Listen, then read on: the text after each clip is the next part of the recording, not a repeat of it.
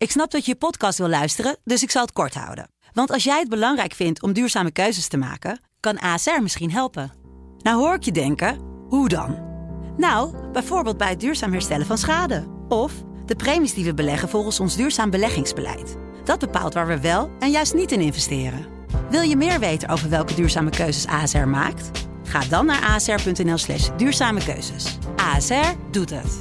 Zo, dan kan je nu lekker naar je podcast luisteren. Supersnel kozijnen bestellen? Toeleveringonline.nl. Bestel nu je kozijnen en betaal als zakelijke klant pas na levering. Toeleveringonline.nl.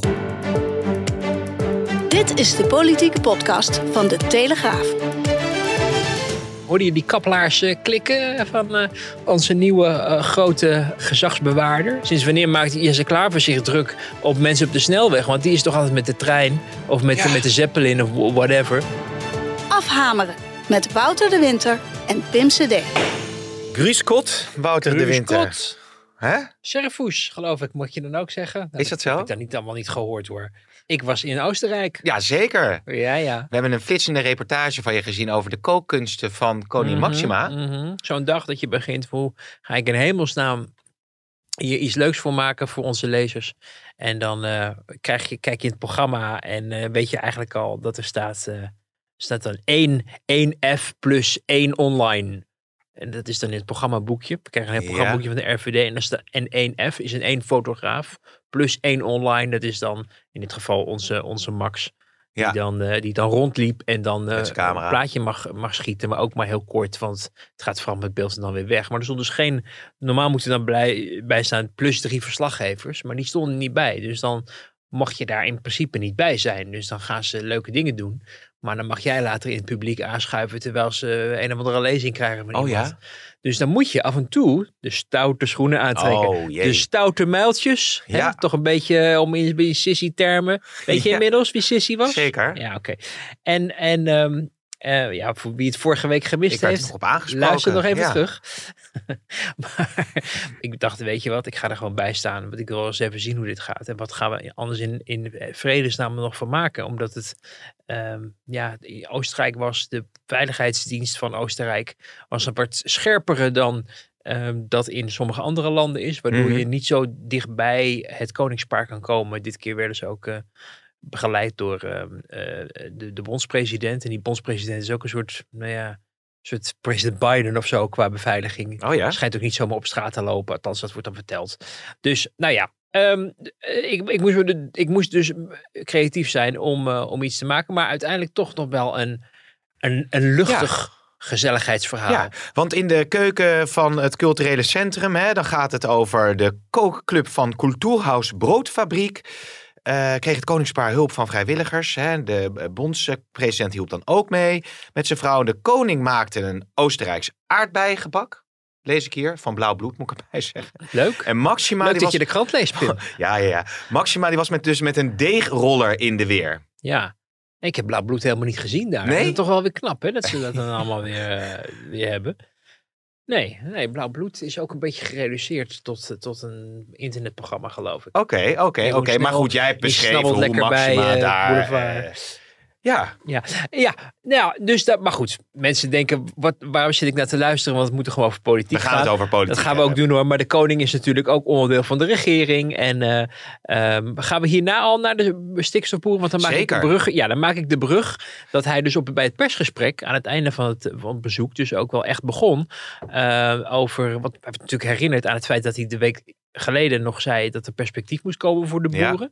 Eh, wat ik een, eh, toch een eh, boodschap voor intern regeringsgebruik vond. Omdat degene die het perspectief moet bieden is de minister van Landbouw, Henk Staghouwer van de ChristenUnie. En dat was kennelijk uitgebleven. En de koning die heeft af en toe ook hartekreten, maar ook boodschappen die hij ook mede, eh, of vooral namens het kabinet uitspreekt. De ministeriële verantwoordelijkheid geldt natuurlijk, die moet eh, Rutte, eh, die draagt die en die moet kunnen uitleggen wat de koning allemaal zegt. Maar dit was wel iets wat het kabinet kennelijk ook belangrijk vond om uit te stralen. Namelijk, er, is, er is perspectief nodig voor boeren en dat gaat er ook komen. Dus dat had de koning vorige week bij die fotosessie met, met Amalia en zo toen nog aangegeven. En natuurlijk deze week herinnerden we hem daar dus ook aan bij het persgesprek na het staatsbezoek. Van oké, u wilt perspectief, maar er zijn allemaal gewelddadigheden geweest Mhm. in Nederland. Terwijl u in Oostenrijk was. En eh, nou ja, toen zei hij, nou geweld en intimidatie zijn nooit goed, maar perspectief blijft heel belangrijk. Toen werd nog gevraagd van, is de democratische rechtsorde in het geding op het moment dat mensen eigen richting eh, opzoeken en eh branden de balen hooi op de snelweg en Kamerleden het, werk bemoeilijken, bij de minister voor de deur gaan staan. En dan merk je dat dat niet was geoefend. Oh met ja? de RVD. Dus dan ging hij dan maar niks over. Ja, dan ga ik allemaal niet een lijn. eh, wat waar is dat? Ligt dan voor u de lijn? En dan is ja, dat ga ik nu niet op in of zo. Nee? Dus dan merkte je dat, terwijl je zou zeggen, nou ja, de democratische rechtsorde kan best in het geding Ja. zijn als Ja. volksvertegenwoordiger het, het werk eh, onmogelijk wordt gemaakt. Maar als je dan die woorden kiest als koning, dan, dan gooi je eerder olie op het vuur dan wat zijn opdracht eigenlijk vooral vanuit het kabinet leek. Namelijk, je moet ook proberen die boeren erbij te houden. Ja. En niet alleen maar de mensen die allemaal het er wel eens over zijn dat er iets aan stikstof gedaan moet worden. Ja. Dus hij stelt zich dan ook echt op als de, de, toch een soort belangenbehartiger of iemand die in ieder geval het hart voor de boeren op de goede plaats heeft om, om ook zijn binnen de functie zeg maar te waarborgen. Althans, Ja. dat hoopt men dan rond de koning en ook in het kabinet. Dus bleef hij weg van, de- van dat soort zware woorden. Dat vond ik wel nog wel grappig. Als wij later over een jaar of dertig een andere tijden hebben over de stikstofcrisis, waar is het dan ontploft? Waar is het misgegaan? Want, want het is natuurlijk uitgelopen op, op nou ja, een, een dramatische situaties in het land. Het is, het is al veel eerder misgegaan dan onder dit kabinet natuurlijk. En dit kabinet i- is nu vanwege de rechter, een raad van state die eh, 2019 uit mijn hoofd, eh, toen die uitspraak deed, gezegd dat het kabinet veel harder moest ingrijpen dan het kunst- en vliegwerk wat ze hadden, hadden vormgegeven. Eh, dus die verantwoordelijkheid ligt onder de kabinetten Rutte, maar is eigenlijk ook al onder de kabinetten Balken ingezet. Ehm, en, en dit kabinet moet er wat aan doen. En Ja. dan is vervolgens de vraag, wanneer komt het dan tot een ontploffing? Als dat dan is wanneer het is misgegaan. Maar goed, het is een paar jaar geleden bij de eerste maatregelen ging het ook al wellicht Maar het is een heel gevoelig thema. Eh, je weet dat het kan leiden tot veel onrust in de samenleving. En uiteindelijk is die vrees is ook eh, uitgekomen. Dus is blijkbaar de boodschap, dat perspectief hè, waar je het over hebt. Ja. Eh, wat, wat is het, het, het voorland van de boeren? Dat is niet goed geschetst. Nee, en het is altijd ingewikkeld hoor, om als je zulke grote opgaven hebt, waar je dan als kabinet een kleine 25 miljard voor uittrekt aan, compensatie, uitkoperij en dat soort eh, zaken, om dan zo'n groot project eh, perfect te doen. Eh, dat is ingewikkeld, maar je ziet wel in ieder geval dat er ruimte voor verbetering was. Ehm, ik denk dat de boodschap van Christiane van der Wal van er zit niet zoveel anders op. We, moeten nu echt ingrijpen op zich een, een eerlijke boodschap is. Omdat je mensen geen rad voor ogen draait en zegt van nou ja, we kunnen ook wel een beetje minder of zo. De vraag is wel of men zich voldoende heeft vergewist van de manier waarop het bereikt moet worden. Eh, dus dat je mensen een moeilijke boodschap geeft, dat, dat vind ik dus op zich wel fair. Ook al zijn sommige mensen van mening dat het probleem helemaal niet bestaat. Je zou misschien nog wel kunnen, bena- kunnen bedenken van is het inderdaad zo somber als zij schetst. Maar dat het somber is, dat mogen we denk ik Mhm. wel toch al eh, aannemen. Er zijn ook een heleboel rapporten over verschenen. En dat wordt volgens mij ook niet ont- ontkend door een heleboel boeren dat er wat Nee, moet gebeuren. ja. Zoals je dat, Dat zeggen ze, ze dinsdag ook allemaal in Den Haag. Die Daarom. boeren die daar met Ja. twee koeien waren. We zien echt wel in dat er iets moet gebeuren. Juist. Dan is alleen van wat dan precies en hoe redelijk is het om op de Waddeneilanden, waar eh, dan geen boeren of nauwelijks boerenactiviteit is, dan te veronderstellen dat daar ook allemaal moet worden ingegrepen. De grensregio, sowieso dat kaartje, het kaartje van Christiane, natuurlijk geen goed idee, omdat je op de, op de, de schaal van een kaartje, wat net zo groot is als een iPhone, Ja. misschien wel kleiner, zeg maar, in zo'n brief. En dat je daar dan met een loep uit zou kunnen vaststellen wat er met jouw boerenbedrijf Ja. gaat gebeuren. Zorgt voor onrust, zorgt voor onzekerheid, had, had anders gemoeten. Dus daar is dat, dat misgegaan, ehm, dat kaartje. Maar de grootste omissie was natuurlijk het gebrek aan perspectief wat de minister van Landbouw, Henk Staghouwer Ja. van de ChristenUnie, heeft geboden. En ook een beetje stond te jammeren bij die persconferentie toen uiteindelijk die plannen gepresenteerd werden. Van oh, het is allemaal eh, ja, heel erg en eh, Is het een imitatie van. Staghouwer? Eh, nou, ik zat gisteren te denken, waar, aan, aan wie doet hij mij nou denken? En, eh, want het is een wat, mensen kennen hem denk ik ook helemaal niet, omdat hij nauwelijks ooit ergens verschijnt. Ineens dacht je, oh ja, die is ook nog minister. Ja. Toen was het Henk Staghouwer. En eh, toen dacht ik, hij lijkt een beetje op Oh, die acteur. Ja, ja. Nee, ik Jij weet dan wie ik ga Ja, noemen. ja, Ja, ja, want ik ja. heb hem jou tijdens de mij- persconferentie Je hebt hem mij doorgestuurd. heb ik ja. hem je Ja, geappt. ja, het ja. is die, de acteur, en volgens mij een Engelse acteur, hij leeft niet meer overigens, die, die in Indiana Jones en Raiders of the Lost Ark speelde. En dan Ja. speelde hij de, de, de rol, dat was overigens geen fijne rol. En ik wil ook zeker Nee, geen nee, nee. enkele link leggen tussen de rol die gespeeld werd en de minister en zijn sympathieën Nee, en zo. nee, nee, maar nee. meer het uiterlijk. Het gaat me echt alleen om het uiterlijk. En het uiterlijk dat deed denken aan eh, die meneer die ehm, in het zwart gekleed was en dan eh, bij Fräulein Ravenwood binnenkwam. Ja, En dan zei, oh, Jezus, your fire is dying. Miss Ravenwood. En toen moest ze dat medaillon geven waar ze dan de ark mee konden vinden. Ja, En daar, zo, zie, zo ziet hij eruit. ja. Voor de mensen die vragen, Nee, hoe ziet dan hij het- eruit, nee, precies? Maar uiteindelijk eh, komt er een soort eh, eh, ja, commissie die dan een soort brug moet gaan vormen tussen de boeren en het kabinet. En er wordt dan eigenlijk ook van gezegd, ja, was dat nou niet juist de taak van Staghouwer? Maar wat natuurlijk een, een ja, Gaat Bleker die dan typisch- leiden, vroeg ik me af. Ach van nee. Het is natuurlijk typisch Haags. En ook misschien ook wel Nederlands com- poldercompromis aflaat. Ik weet niet hoe je het kan. Hoe je het precies moet. op- Het, het, is, het, het is natuurlijk misgegaan doordat degene die aan tafel moet met de boeren, namelijk de minister van Landbouw, kennelijk geen positie heeft. En geen wil heeft of eh, motivering om dingen in goede banen te leiden. Waardoor het nu nodig is om een soort externe, een onafhankelijke externe, die dan moet gaan bemiddelen. Eh, wat afbreuk doet aan het kabinetsbeleid van eh, er is geen alternatief mogelijk en eh, het moet echt deze kant op. Dat heeft Rutte dus ook nog gezegd. De VVD trouwens ook. Was weer opvallende eens, eensluidendheid overigens tussen de premier en eh, de fractievoorzitter van de VVD, Sofie Hermans. Mhm. Namelijk, we gaan de doelen niet aanpassen. Ja, mid- bemiddelen eh, suggereert dat er kennelijk ook een, iets Ja. van een middenweg is. Of dat je een beetje geven en nemen alle twee doet. Dus Ja. wat diegene nou precies gaan doen, is volgens mij, is volgens mij eh, ja, kan ook wel eens een wassen neus blijken straks. Dat is wat Wilders ook zei hè, tegen Herman. Ja. Van ja, wat, wat zeg je nou eigenlijk? Ja, we gaan met elkaar praten, maar de uitkomst blijft toch hetzelfde. Ah, Precies. Maar je merkt vooral, ik merkte vooral dat in, in, in de christelijke hoek, de boer, christelijk boerenhoek, ook de CDA, het heel belangrijk werd gevonden dat, er, eh, dat het gesprek weer op gang kwam. Want nu is er dan kennelijk geen gesprek. En dat heeft echt niet te maken met eh, em, of dat, of dat,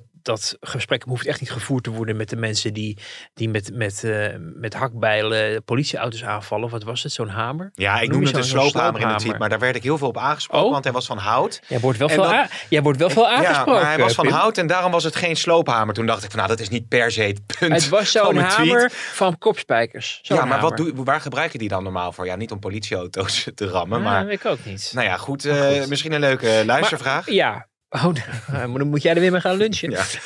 Maar het is een, er is een, soort, een soort oplossing van... Oké, dan gaan we met z'n allen... gaan we dan maar inzetten op, op een bemiddelaar. Eh, en zo'n bemiddelaar die, eh, eh, die moet dan denk ik in eerste instantie gaan kijken... hoe die ook met de wat gematigder boeren Hmm. eh, tot een vergelijk kan komen. Want ze hopen in de, in de regeringspartijen heel erg op dat ze met LTO er uiteindelijk toch uit kunnen komen. Alleen zeggen ze, LTO, die eerst het kabinet heeft beschuldigd van het leveren van een dictaat, hè, dat ging dan weer over dat kaartje, eh, die staan, omdat ze samenwerken met allerlei verschillende andere eh, ja, belangengroeperingen van boeren, Mhm. waaronder de Farmers Defence Force, die dan toch als de radicale poot wordt gezien. Eh, ook ja, in een hele lastige situatie dat ze proberen hun logische achterban te bedienen. En, en, en ook in media optreden ze en overleggen met het kabinet hun, hun mening uit te dragen. En tegelijkertijd eh, ook proberen misschien te zoeken naar het compromis. Inderdaad, omdat mensen zeggen, wij weten dat er allemaal wel iets moet gebeuren. Ja. En dat is heel ingewikkeld. Eh, alleen dat hele proces is mijn stelling. Hoort op het konto te komen van de minister van Landbouw. Ja. En niet voor een externe, voor een kabinet wat al, mind you, daar gaan we weer, 29 bewindspersonen kent. Hè? Ja. 29 mensen. Daar had er vast wel eentje eh, op zich het gesprek aan kunnen gaan met de boeren. En laat dat nou de minister van Landbouw zijn. jij, jij, jij eh, eh, kijkt veel wat er achter de schermen gebeurt, hoe de dynamiek is binnen zo'n kabinet. En het valt me wel op dat de naam van Staghouwer al eerder in deze podcast afhameren is gevallen als iemand waar ook intern wel eh, over gemoord werd. En nu dan is eigenlijk het moment waarin die dat perspectief moet gaan bieden, in gesprek moet gaan met de boeren. Doet hij niet. Gaat zijn positie onder druk komen te staan? Staat hij al onder druk? Uh, ja, hij heeft eigenlijk al een, al een, uh, een uh, nou ja, misschien al een gele kaart gekregen in het stikstofdebat van vorige week. Hm. Dat vond ik, het was eensluidend bijna in de, in de Kamer. Zelfs de eigen partij, de ChristenUnie, die, die zei dat er meer perspectief moest komen. En um, het grappige is als je in de in de eerste, het eerste persbericht van de ChristenUnie na het verschijnen van die landbouwplannen terugleest hoe ze er toen tegenaan kijken. Toen, vonden ze, toen hadden ze geloof ik iets van een formulering van dat er een eerste stap weg was gezet op weg van het perspectief of zo. Uh, maar nog redelijk in de verdediging. Uh, en, en in het debat viel mij op dat zij toch wel zeiden dat er meer moest gebeuren dan wat er lag. Mm. Toch, toch een beetje nuance, zeker voor de eigen partij is dat natuurlijk pijnlijk. Maar ook bij de ChristenUnie weten ze dat dit um, niet goed was wat hij heeft gedaan. En dat hij het in het debat ook niet goed heeft gedaan. En dan komt op een gegeven moment vroeg of laat de vraag, uh, is iemand dan wel op die plek? Hè? Ik heb natuurlijk eerder ook in een column wel geschreven over dat het dus niet lekker liep tussen Staghouwer en Christiane van der Wal op het ministerie. Dat er in de coalitie en in de ambtenarij uh, harde noten over gekraakt uh, werden. wordt ook gewoon in het kabinet erkend. Maar mensen hadden het niet helemaal in de gaten. Groot kabinet, soms zitten mensen aan de andere kant van de tafel. Het is natuurlijk ook een vrij specifiek onderwerp. Hè? De mensen in het fysieke hoekje, zullen we maar zeggen. Dus, dus Jette, de jongen en dan, en dan Christiane van der Wal en Staghouwer, die zullen, hè, dat, dat, werkt wat meer met elkaar samen. Mm Harbers, uh, maar als jij, ik noem maar een dwarsstaat minister van Onderwijs bent of zo, dan heb je ook niet in de gaten wat daar allemaal gebeurt. En hoe die samenwerking op een ministerie bijvoorbeeld tussen twee bewindspersonen loopt, tenzij daar intern over wordt gekletst. Nou ja, of tenzij er iemand uh, boven hangt die uh, dit soort signalen allemaal aanvoelt en daar ook naar handelt. Terwijl Wouter even een slok neemt van zijn water. Nee, dat is koffie. Oh, dat was de koffie nog. Oké. Oh. Want dat, dat heb jij ook in je column aangegeven. Hè? De, hoe uh, positioneert Rutte zich nou op dit moment? We gaan het zo nog hebben over hoe hij dat doet naar de samenleving toe. Uh, maar misschien dat je eerst kunt aangeven wat het idee is, hoe hij dat binnen het kabinet nou. Ja, zijn, zijn uh, core business, hij zegt altijd van ik ben minister van Algemene Zaken, maar niet hetzelfde als alle zaken. Dat lijkt de, de laatste jaren wel een beetje het idee. Hè? Zodra er iets misgaat, is het eigenlijk de schuld van Rutte natuurlijk ook een politiek belang. Allerlei politieke partijen die willen ook graag uh, dat ze het torentje mogen voorzien van nieuwe gordijnen. Uh, en er is natuurlijk al veel gebeurd. hij heeft ook fouten gemaakt. Um, en ze willen hem ook heel graag zien vertrekken, omdat ze dan zelf meer kans maken om een belangrijke positie in onze politiek te krijgen. Uh, dus dat maakt hem een boksbal. En die boksbal, die, ja, dat is hij met liefde. Dan zegt hij alles wat goed gaat, eh, komt op het konto van andere mensen. En alles wat misgaat is mijn schuld.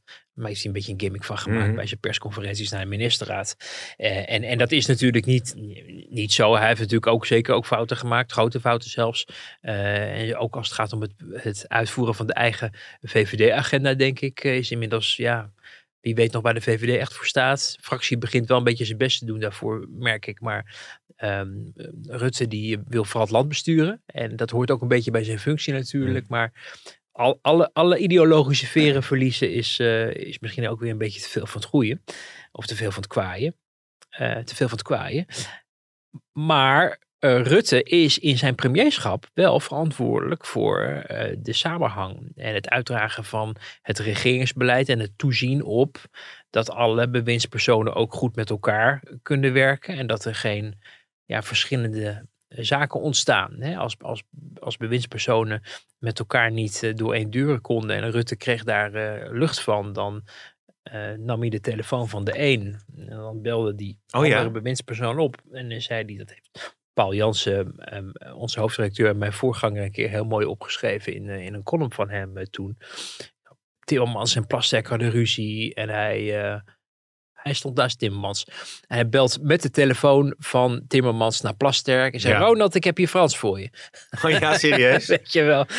En dan, zo, zo doet hij. Dus hij, hij ziet toe op dat, er, dat, dat mensen ook met elkaar door en door kunnen blijven gaan. Maar ook dat als dingen niet lekker gaan, dat hij dan ook de verantwoordelijkheid draagt om te zorgen dat de dingen wel lekker gaan. En dat hij daar desnoods zijn eigen uh, gewicht in de schaal kan gooien. Want hoe je het ook bent of keert, de mensen, de meeste nieuwelingen, die, die kijken echt nog steeds op op eh, tegen Rutte. Zelfs de ouderlingen kijken op tegen Rutte. Omdat ze hem bewonderen voor het feit dat hij twaalf jaar premier is.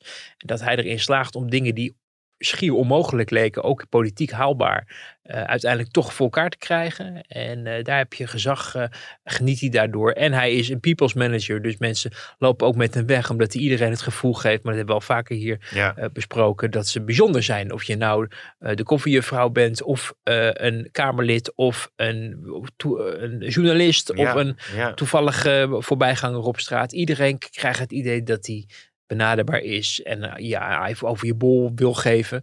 Bij Ja. journalisten overigens natuurlijk een stuk minder, maar je begrijpt wat ik bedoel. Die likability, die, die zit erin.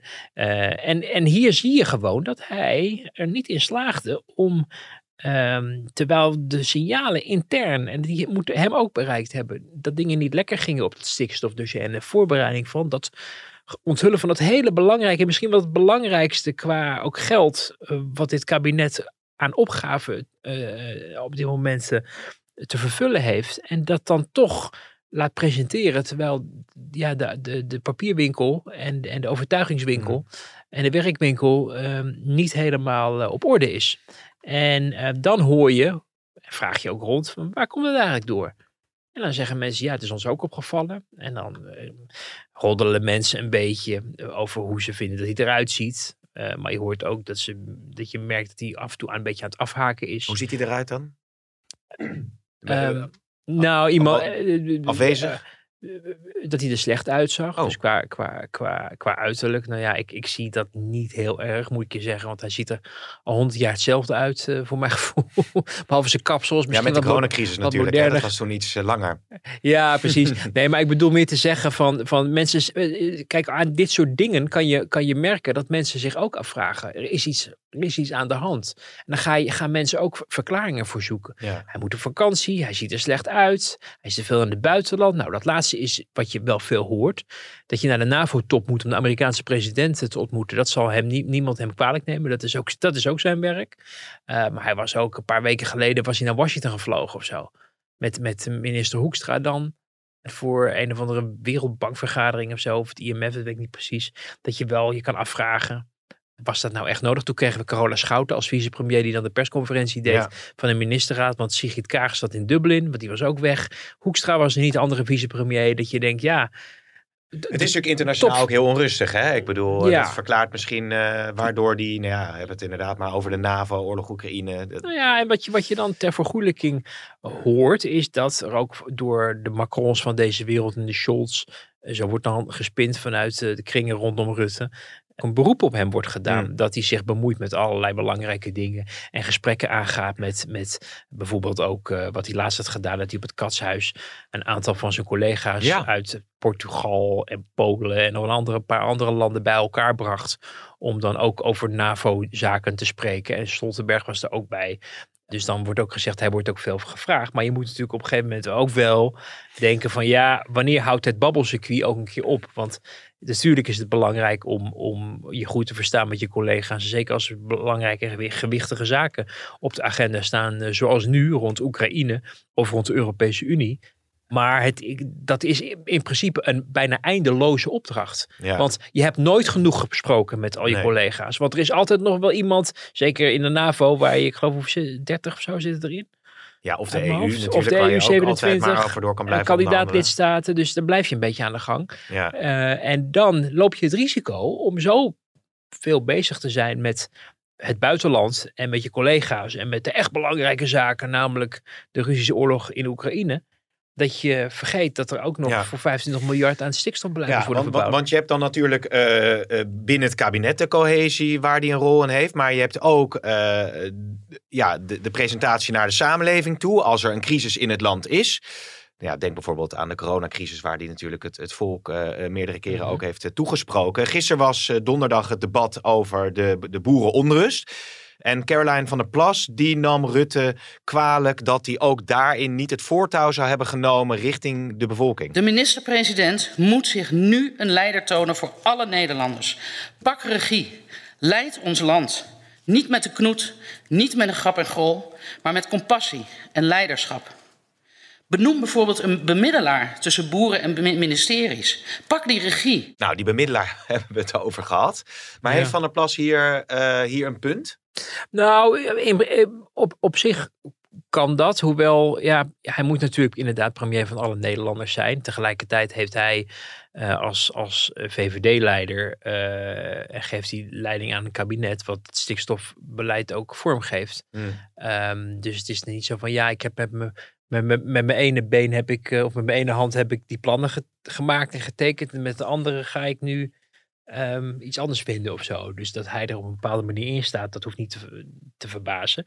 Er is natuurlijk wel ruimte voor een, iets van een escalatiemodel. Hè? Op een moment dat als het de vakministers niet lukt, dat hij daar zich dan nadrukkelijk mee aan gaat bemoeien, tegenaan gaat bemoeien en hun werk een beetje gaat overnemen. Nou, je hoorde gisteren in het debat dat hij dat dus niet ziet zitten. Nee. Want dan, nou ja, hij heeft misschien ook wel wat anders te doen, maar hij uh, weet als geen ander dat op het moment dat hij probleemeigenaar is, het, het, daarmee ook het torentje in gevaar kan komen. Ja. Dus uh, wat men over Rutte zegt, is dat er altijd iemand tussen Rutte en een probleem staat. Ja. Dat er altijd een buffer is. En op het moment dat die buffer wegvalt, er ook heel snel ingegrepen wordt. Ja, ja. Trouwens ook heel interessant om te kijken hoe dat bij de VVD gaat op een gegeven moment. Uh, als daar geen, zich geen alternatieve opvolger ontwikkelt. Wat, wat, wat, wat bedoel je dan concreet? Nou, dat, dat, dat um, het is natuurlijk al wat speculatie geweest over uh, of Hermans de juiste vrouw op de juiste plek is daar. En dat Rutte haar heel erg steunt en het hartstikke goed vindt. Maar je zou je ook best kunnen voorstellen dat op een dag Hermans uh, misschien zegt ik stop ermee. Mm -hmm. En dat Rutte dan zegt, uh, had van mij niet gehoeven.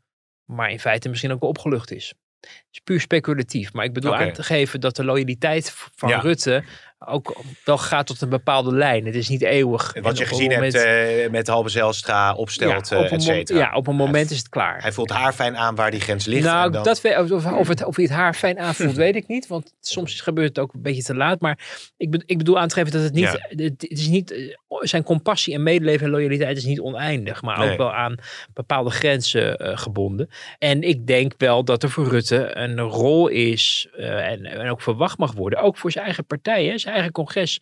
Die wees, wees die plannen af met 51% Hoe is dat in hemelsnaam mogelijk? Hmm. Als je al 12 jaar leiding geeft aan, of zelfs langer, 15 geloof ik, met 12 jaar premier, 15 jaar VVD-leider. En dat je dan eh, op je eigen partijcongres je met 51% met een kluitje in het riet laat sturen. Wat is er in de organisatie misgegaan? Dat, dat je partijorganisatie en de mensen die jou zogenaamd nou ja, altijd helpen en, en die je ondersteunen en die hele coördinatie ook doen met zo'n congres.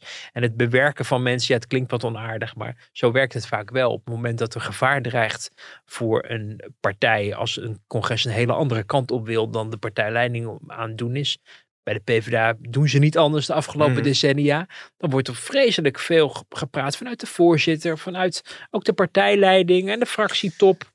eh, om op die achterban, om die achterban gerust te stellen, te helpen, ernaar te luisteren, eh, te bewerken, eh, om te voorkomen dat er ongelukken gebeuren.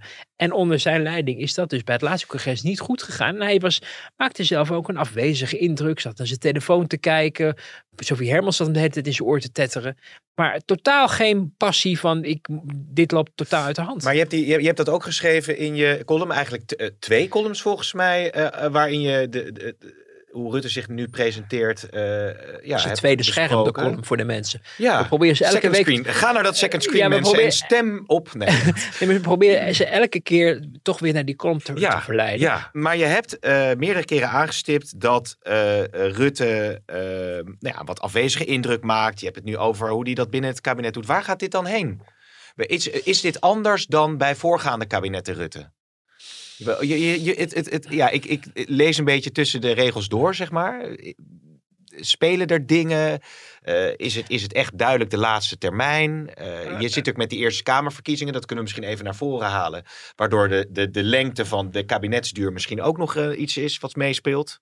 Z- Zeker, zeker. Eh, men is zich er wel van bewust dat het wel eens eh, ja, met de Eerste Kamerverkiezingen mis kan gaan eh, voor de coalitie. Dat wil zeggen dat de partijen die nu nog de grootste zijn in de Senaat, VVD en CDA, zullen moeten inleveren wat, wat het algehele draagvlak in de Senaat voor het regeringsbeleid kan ondergraven. Omdat er dan de, de, de minderheid die ze nu al hebben nog eh, kleiner wordt en andere partijen nog duidelijker eh, mede bepalender gaan worden voor de koers. En dus ook gewoon dingen die ze niet willen kunnen gaan tegenhouden. En dat kan aan alle kanten gebeuren. Dat kan op rechtse thema's zijn, maar het kan net zo goed op linkse thema's zijn als uh, Caroline van der Plas met BBB of bijvoorbeeld Wilders of een ander of ja 21.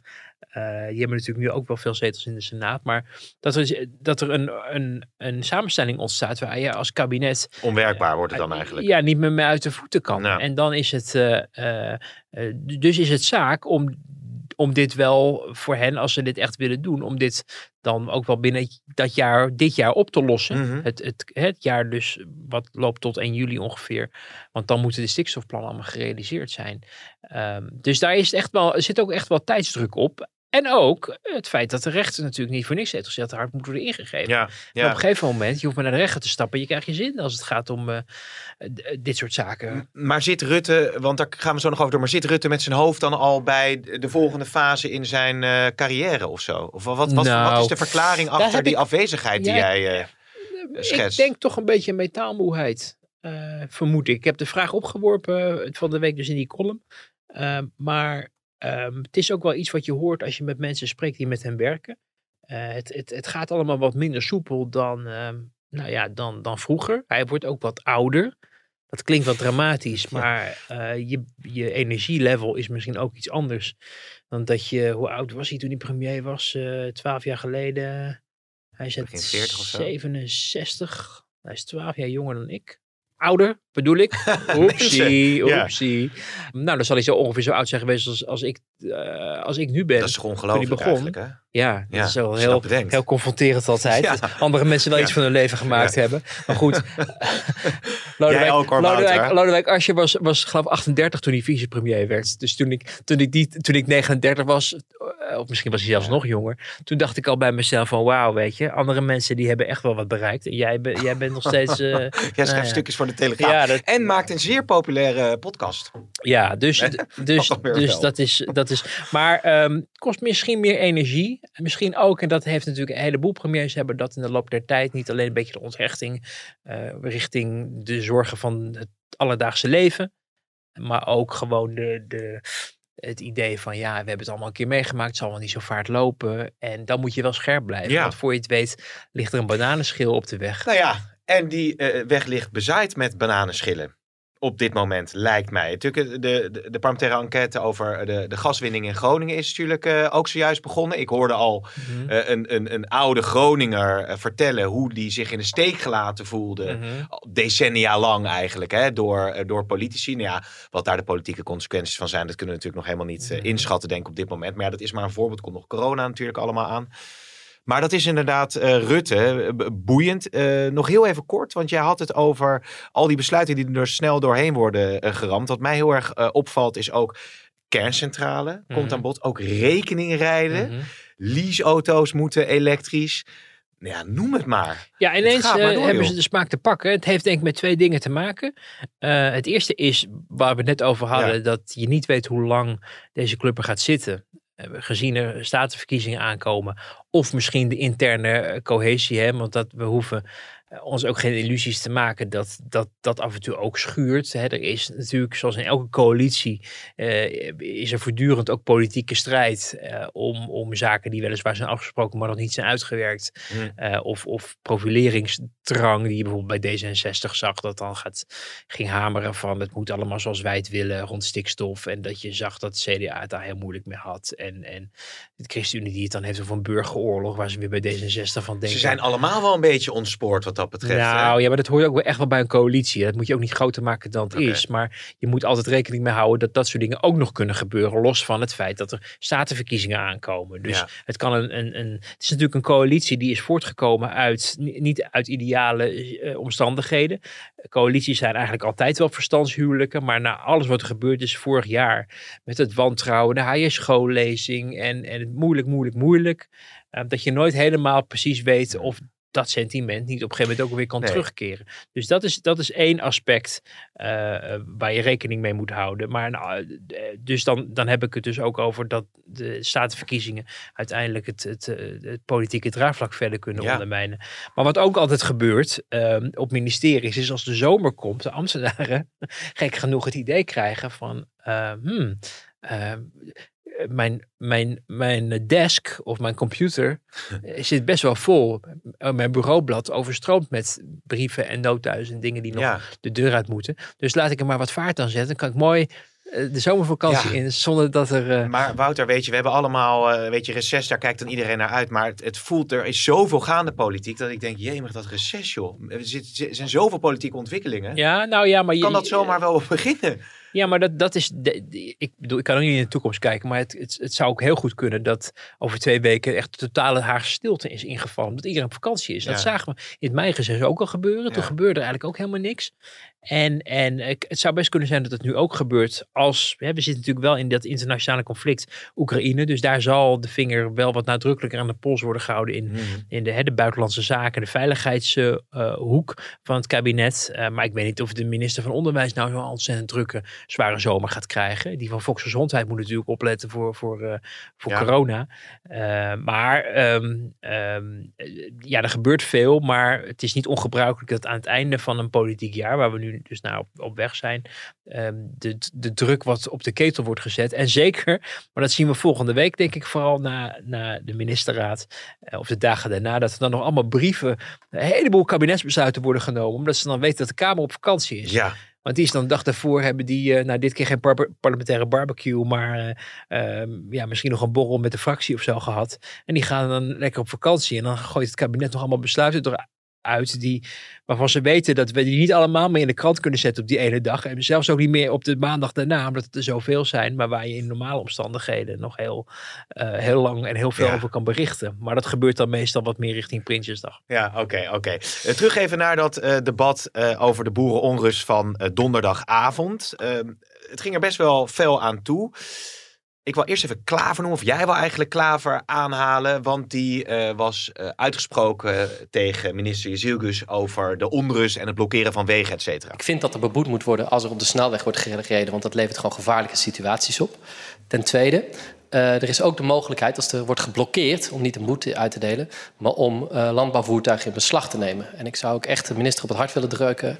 Zorg ervoor dat daarvan gebruik wordt gemaakt. Dat al het materieel beschikbaar wordt gesteld. Want het blokkeren van een snelweg, dat betekent wat mij betreft gewoon het in beslag nemen van deze landbouwvoertuigen. Want het is onacceptabel. Het levert hele gevaarlijke situaties op. Ja, zo is het toch? Ja, hoorde je die kappelaars eh, klikken van eh, onze nieuwe eh, grote gezagsbewaarder? Hè? De man die eh, ineens van de harde hand is en moet ingegrepen worden. En een- landbouwvoertuigen in beslag genomen. En Ja, bij laarzen klikken krijg ik ook weer een bepaalde connotatie, maar dat bedoel je... nou, dat valt mee. Ik snap dat je die connotatie misschien hebt, maar ik was dus op dat bezoek. En als je dan de erewacht ziet aantreden en die wordt helemaal klaargezet dat de koning Ja, aankomt, precies. dan hoor je die kappelaars, eh, hè, dat moet allemaal op, op centimeter nauwkeurig moeten die naast Nee, elkaar gaan staan. dus dat is gewoon, Ja. eh, hè, dat is toch een, een soort uiting van, van gezag en, en macht en zwaardmacht van de overheid. Dus dat is niet precies de connotatie die jij... Ja. ehm, Even voor de, voor de helderheid. Ja, voor Ja. de helderheid. Ja, we zijn wel voor de helderheid vandaag. Ja. maar nee, maar het, het, het, is natuurlijk totale hypocrisie. Want als er uit één politieke richting regelmatig eh, allerlei demonstraties zijn waarin mensen zich niet zoveel aantrekken van eh, de rechten van anderen of de gevaarlijke situaties of de medemenselijke situaties. Hè. Je zal maar in die an- ambulance liggen die op de stadhouderskade niet langskomen omdat daar allemaal klimaatgekkies zich op de, op de grond hebben ge- genesteld en daar eh kumbaya gaan zingen met elkaar. en als je nu klaar voor hoort, niks is te gek om eh, die boeren aan te pakken. En ja, ik vind dat wel heel erg ehm, dubieus, omdat ik ook wel bij mezelf denk, eh dat hier zit een heel ander doel achter dan de uiteindelijke compassie tonen. Eh, en zo begaan zijn met het lot van mensen op de snelweg. Sinds wanneer maakt Jesse Klaver zich druk op mensen op de snelweg? Want die is toch altijd met de trein of met, Ja. met de Zeppelin of wh- whatever. Dus, dus dat is, dat is, de- ah, dit dient een groter politiek doel, namelijk de angst dat uiteindelijk protesten eh, voor, een, eh, voor partijen die toch ook in een achterban heel lastig met dit eh, onderwerp kunnen omgaan, dat die agenda waar hij, die hij steunt, namelijk het aanpakken van het stikstofprobleem en het terugdringen van eh, de, de, de, de veestapel en dat soort zaken, in gevaar kan komen. En daardoor wordt er nu zo gas gegeven Hmm. op het feit van, van er moet, ehm, ze moeten worden aangepakt. En eh, hetzelfde zie je ook in de grote veroordelingen, de grote woorden die er geuit worden, ehm, over de, de intimidatiepogingen richting Dirk Boswijk van het CDA en Christiane van der Wal van de VVD. Waarin je merkt dat, dat ik bedoel, staat buiten kijf dat er geen plaats moet zijn voor intimidatie en bedreiging en geweld tegen eigenlijk tegen iedere medemens, maar zeker niet tegen politici. En dat opzoeken thuis, eh, ik neem er net zoveel afstand van als denk ik iedereen die een beetje bij zinnen is. Alleen de overtreffende trap die gezocht werd om de boel te veroordelen, was zo overdreven dat je dacht, er zit nog iets anders achter. Namelijk min of meer over de rug van de politici in de knel van andere partijen te laten zien hoe rechtschapen jij wel niet bent. En, hoe, hoe, en dat heeft volgens mij te maken met het feit dat men probeert om een, eh, eh, eh, ja, toch ook een, een, een imago op te plakken aan eigenlijk de hele boerenstand. Van het is een stelletje onruststokers, geweldsplegers. Wat natuurlijk niet zo is, want er is een, is een, een groep die radicaliseert. Maar er zijn een heleboel boeren, eh, ondernemers die hun werk elke dag met veel liefde doen. Die ook al heel veel hebben gedaan om hun boerenbedrijf aan te passen aan de regels die de overheid destijds van hen vroeg. En nu blijkt het nog niet genoeg te zijn. Die voelen zich dus ook in de steek gelaten. Maar mensen die eh, geweld echt en intimidatie echt afzweren. Maar als je die hele stand in een kwaad daglicht probeert te stellen. En bijvoorbeeld ook tegen Caroline van der Plas begint van u moet afstand nemen. Nou, ik heb tegenover Van der Plas gezeten bij Bo een paar weken geleden. Op het moment dat die boeren die haar wilden intimideren bij haar op het erf stonden en zij met blote voeten naar buiten kwamen. eh, de eerste die daar afstand Ja. van nam was Caroline van der Plas. Dus Ja, haar aanwrijven dat zij, eh, bedoel, je kan over de inhoud verschillen en de onderbouwing van waarom zij vindt dat eh, die, dat stikstofbeleid van tafel en, moet. en de oplossingen. en Prima, het maar, ja. Prima dat je daar van mening over verschilt, maar dat je haar min of meer de hele tijd maar vraagt door een hoebeltje te springen om zich verontwaardigd te tonen Ja. en, en, en, en schande te spreken op het moment dat D66 of GroenLinks dat willen. Ja. Ik snap wel dat ze daar een probleem mee heeft, dat ze ook van zei, dat doe ik niet. Het het is wel aardig, hè? Want eh Marijnissen en Omtzigt, die hadden volgens mij ook niet zoveel zin in dat eh, debat om eh, je uit te spreken tegenover dat eh, geweld. Want die zeiden van ja, er moet gehandhaafd worden. En ik heb het liever over het perspectief voor de boeren.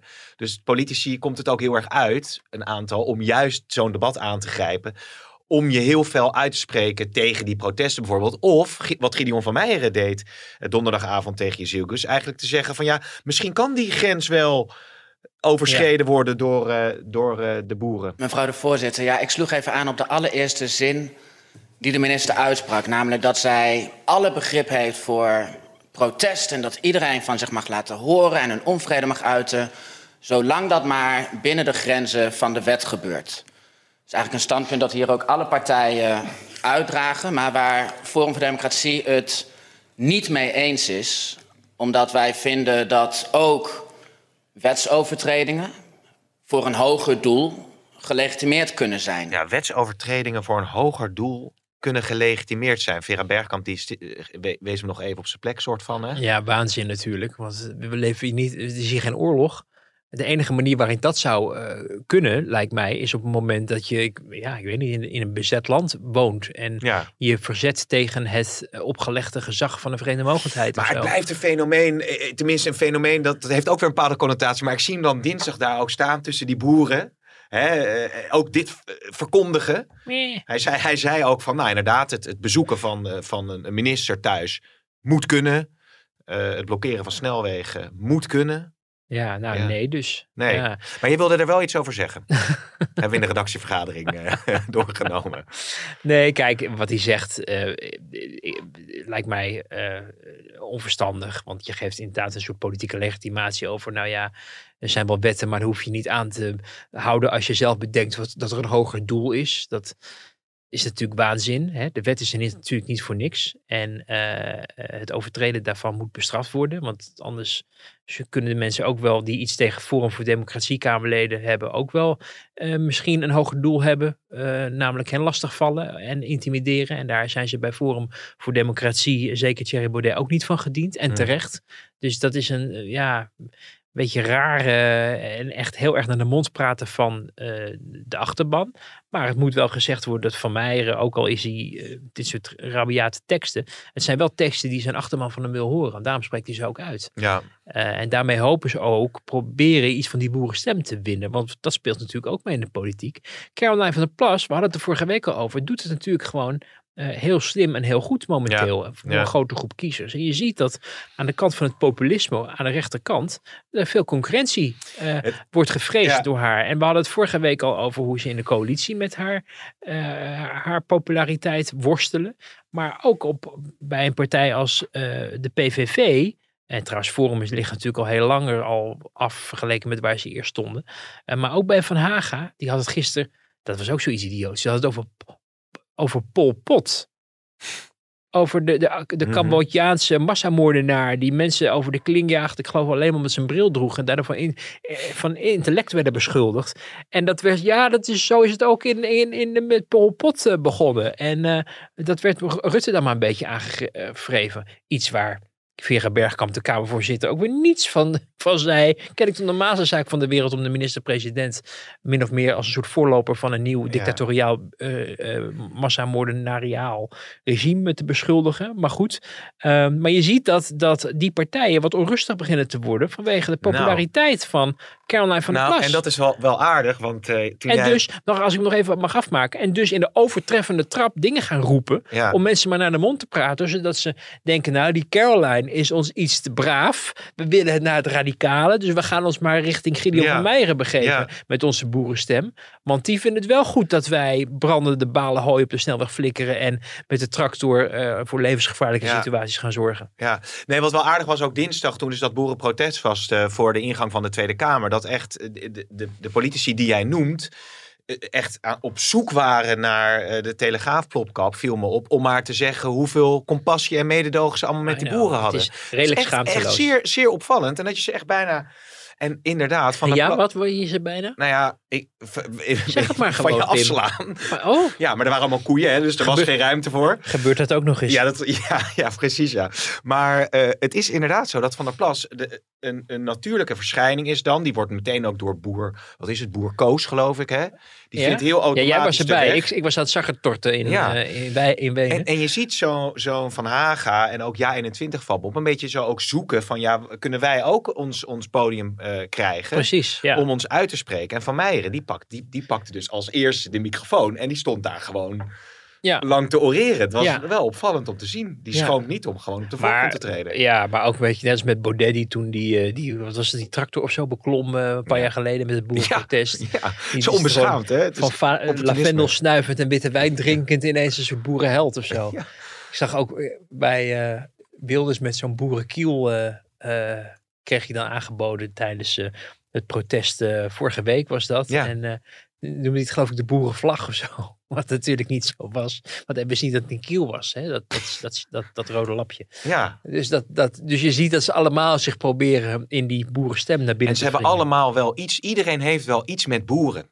Als je het maar wil. Nou, de, de, de, de gewone mensentaal spreken, dat, dat is iets wat, wat natuurlijk veel politici niet verweten kan worden. En de populistische partijen proberen dat juist wel. Maar als daar ineens een nieuw eh, woman on the block is, wat, Ja. wat Caroline van der Plas is, dan is het zaak om te zorgen dat je je op een of andere manier nog steeds geliefd maakt bij mensen die denken, hey, maar die Caroline is Ja. eigenlijk ook wel leuk. En het is tenminste een normale vrouw. En Ja. die zegt waar het op staat. En, en wat ik van haar, want en nogmaals, je kan een discussie, eh, denk ik, terecht politiek aangaan met haar over hoe haar onderbouwing rammelt. Hè? Want ze zegt, ja, rapporten, ja, hoe dikker het rapport, hoe minder eh, erin staat of zo. Ik parafraseer even, dat zei ze vorige week in het debat. Ik denk, ja, als we dat gaan, als, we, als dat een Hmm. nieuwe standaard Hmm. wordt. Maar eh, ze is tegelijkertijd ook, als ze bijvoorbeeld fouten maakt, is ze wel iemand die ook durft aan te geven dat ze fout Ja. zat. En, en, en Maar misschien vanuit haar positie ook nog minder ingewikkeld. Omdat ze als nieuw eh, woman on the block met één zetel eigenlijk vrij uit ja, ja, kan en, spreken. maar ook beïnvloedbaar is. Hè. Ik hoor ook wel van Kamerleden die met haar in debat zijn, hoe, hoe ze haar letterlijk ehm, teksten hoorden uitspreken van lobbyisten die ze een half uur zelf daarvoor hebben Mm, gesproken. mm, mm. Eh, en dan blijkt ook dat dat allemaal wat onderdacht is. En dan ja, heeft ze ook wel zoiets van, oh, dat heb ik dan niet goed begrepen Nee, of zo. ja. Dus, dus het, is- en het is ook zeker niet de eerste, het eerste Kamerlid dat zich door lobbyisten laat eh, be- beïnvloeden. Begrijp me niet verkeerd. Maar het is iemand die in ieder geval ook bereid is om, om, om zich ook kwetsbaar op te stellen. En voor haar zaak te gaan staan. Want ze zei, ik laat me het allemaal niet aanwrijven dat ik excuses moet maken. En door hoepeltjes van D66 moet springen om maar weer afstand te nemen op het moment dat Jan Paternotte dat zo graag wil. Eh, maar tegelijkertijd ook, ehm, eh, ja, als ze denkt van ja, ik heb het zelf ook niet goed gedaan. Dat moeten we met z'n allen. Ja. Zij, zij blijft wel steeds hameren over dat niet alleen de, de, de, de boeren, eh, en dat is op zich ook wel een interessant punt van die beweging van haar, dat niet alleen de boer, aandacht moet zijn voor de boeren, maar dat er breder in de samenleving een ontwikkeling gaande is waarin mensen zich af aan het keren zijn van autoriteit, van Den Haag, politiek, het vertrouwen in de Ja. democratische, de democratische eh, eh, samenleving, zoals we het ook in corona natuurlijk, hebben we ook daar veel onrust over gezien. En zij probeert dat, dat, dat, dat gesprek op gang te brengen. Of versterkt ze dat proces? Dat is dan weer natuurlijk de kritiek die, die linkse partijen geven. Ja, en, en, en wat los je er eigenlijk mee op door het te benoemen en niet Ja. op te lossen? Want je kan wel zeggen, ja, mensen, Voelen zich niet gehoord. precies. En dan? Wat ga je dan doen om te zorgen dat ze zich wel Ja. gehoord voelen? Ja. Niet alleen maar dat je, je je speech elke keer in de Tweede Kamer begint met eh, aan alle burgers van Nederland. Alsof daarmee het probleem is opgelost. Of weet je wat? We gaan een standpunt van de gewone Nederlander voor het parlementsgebouw zetten. Weet je, dat, daarmee is het probleem Nee. niet opgelost. Dus Nee. dat is een, klinkt sympathiek, maar je mag ook van iemand die groot kiezerspotentieel heeft, ook wel wat meer verwachten op een gegeven moment. En benieuwd wie zich allemaal zullen gaan aansluiten. En wie, als ze dan daadwerkelijk groot wordt bij de Provinciale Statenverkiezingen, op eh, de zetels gaan zitten. En eh, hoe houdbaar ze zijn. Hè? Want wat we zien de afgelopen jaren bij nieuwe bewegingen, ik noem maar eventjes Forum voor Democratie, eh, behalve Wilders en de Partij voor de Dieren, is eigenlijk ah, alles mislukt van de afgelopen decennia. Eh, hè, de SP staat natuurlijk al wat langer. eh, maar een nieuwe beweging kan heel snel eh, kiezers trekken, maar ze ook heel snel weer kwijtraken. Op het moment dat mensen denken, niet meer relevant, of belangrijker nog, er is ruzie. Hè? Bijvoorbeeld. Je kan geen ruzie, ja, je kan geen ruzie met jezelf maken, meestal. Eh, alleen een schizofreen is nooit alleen. ja. Maar, maar op het moment dat je straks met 15 zetels in die kamer zit en mensen denken, hé, hey, eh, ik zit hier lekker goed en ik hoef Ja. niet zozeer te luisteren naar wat Caroline allemaal van de wereld vindt. Kijk ook allemaal opportunisten Ehm, op je af natuurlijk. Dat, dat, dat is het probleem van een heleboel nieuwe partijen. Dat je, die screening blijft heel ingewikkeld. Dus het is nog helemaal niet zeker dat dit een factor blijft die heel Nee. lang een, eh, een politiek leven eh, gegund is. Alleen eh, eh, op dit moment eh, is er wel eh, Ja. Ja, aan de bal. Ja, ik, ik zou heel graag gewoon met je door willen blijven praten. Want ik zit Volgens er- mij helemaal niet. er- ik nee, zag je al nee. naar je klokje kijken. Nee, ik denk, waar is mijn lunch? ik moet kijken van, moet ik nu gaan zeggen dat er bonusminuten aan, maar zitten er Nee, nee, nee, nee, nee. Het gaat eh, goed met de teen van de cameraman eh, waar de koe op is gaan staan. Nog even, wil ik nog even eh, melden. Voor de mensen die van de week op, op Telegraaf TV eh, dat interview hebben zien ja, er doen. stond een teen van een koe op, of een poot van een koe, van een hoef, wat is het? Ja, op de teen van nou, een, ja, van een cameraman. Nou, niet de teen van de koe. nee, op de poot van de Ja. Waarop natuurlijk ook de Partij van de Dieren zei. Het is schandalig dat er, dat er koeien... Iedereen probeert zijn standpunt eh, weer te geven bij dat boerenprotest. Schandalig dat er twee koeien voor de Tweede Kamer staan. Die arme dieren. Goed, Wouter. Nou, tot eh, volgende, tot week. volgende week. En eh, ja, het was weer een fijne aflevering. Dankjewel.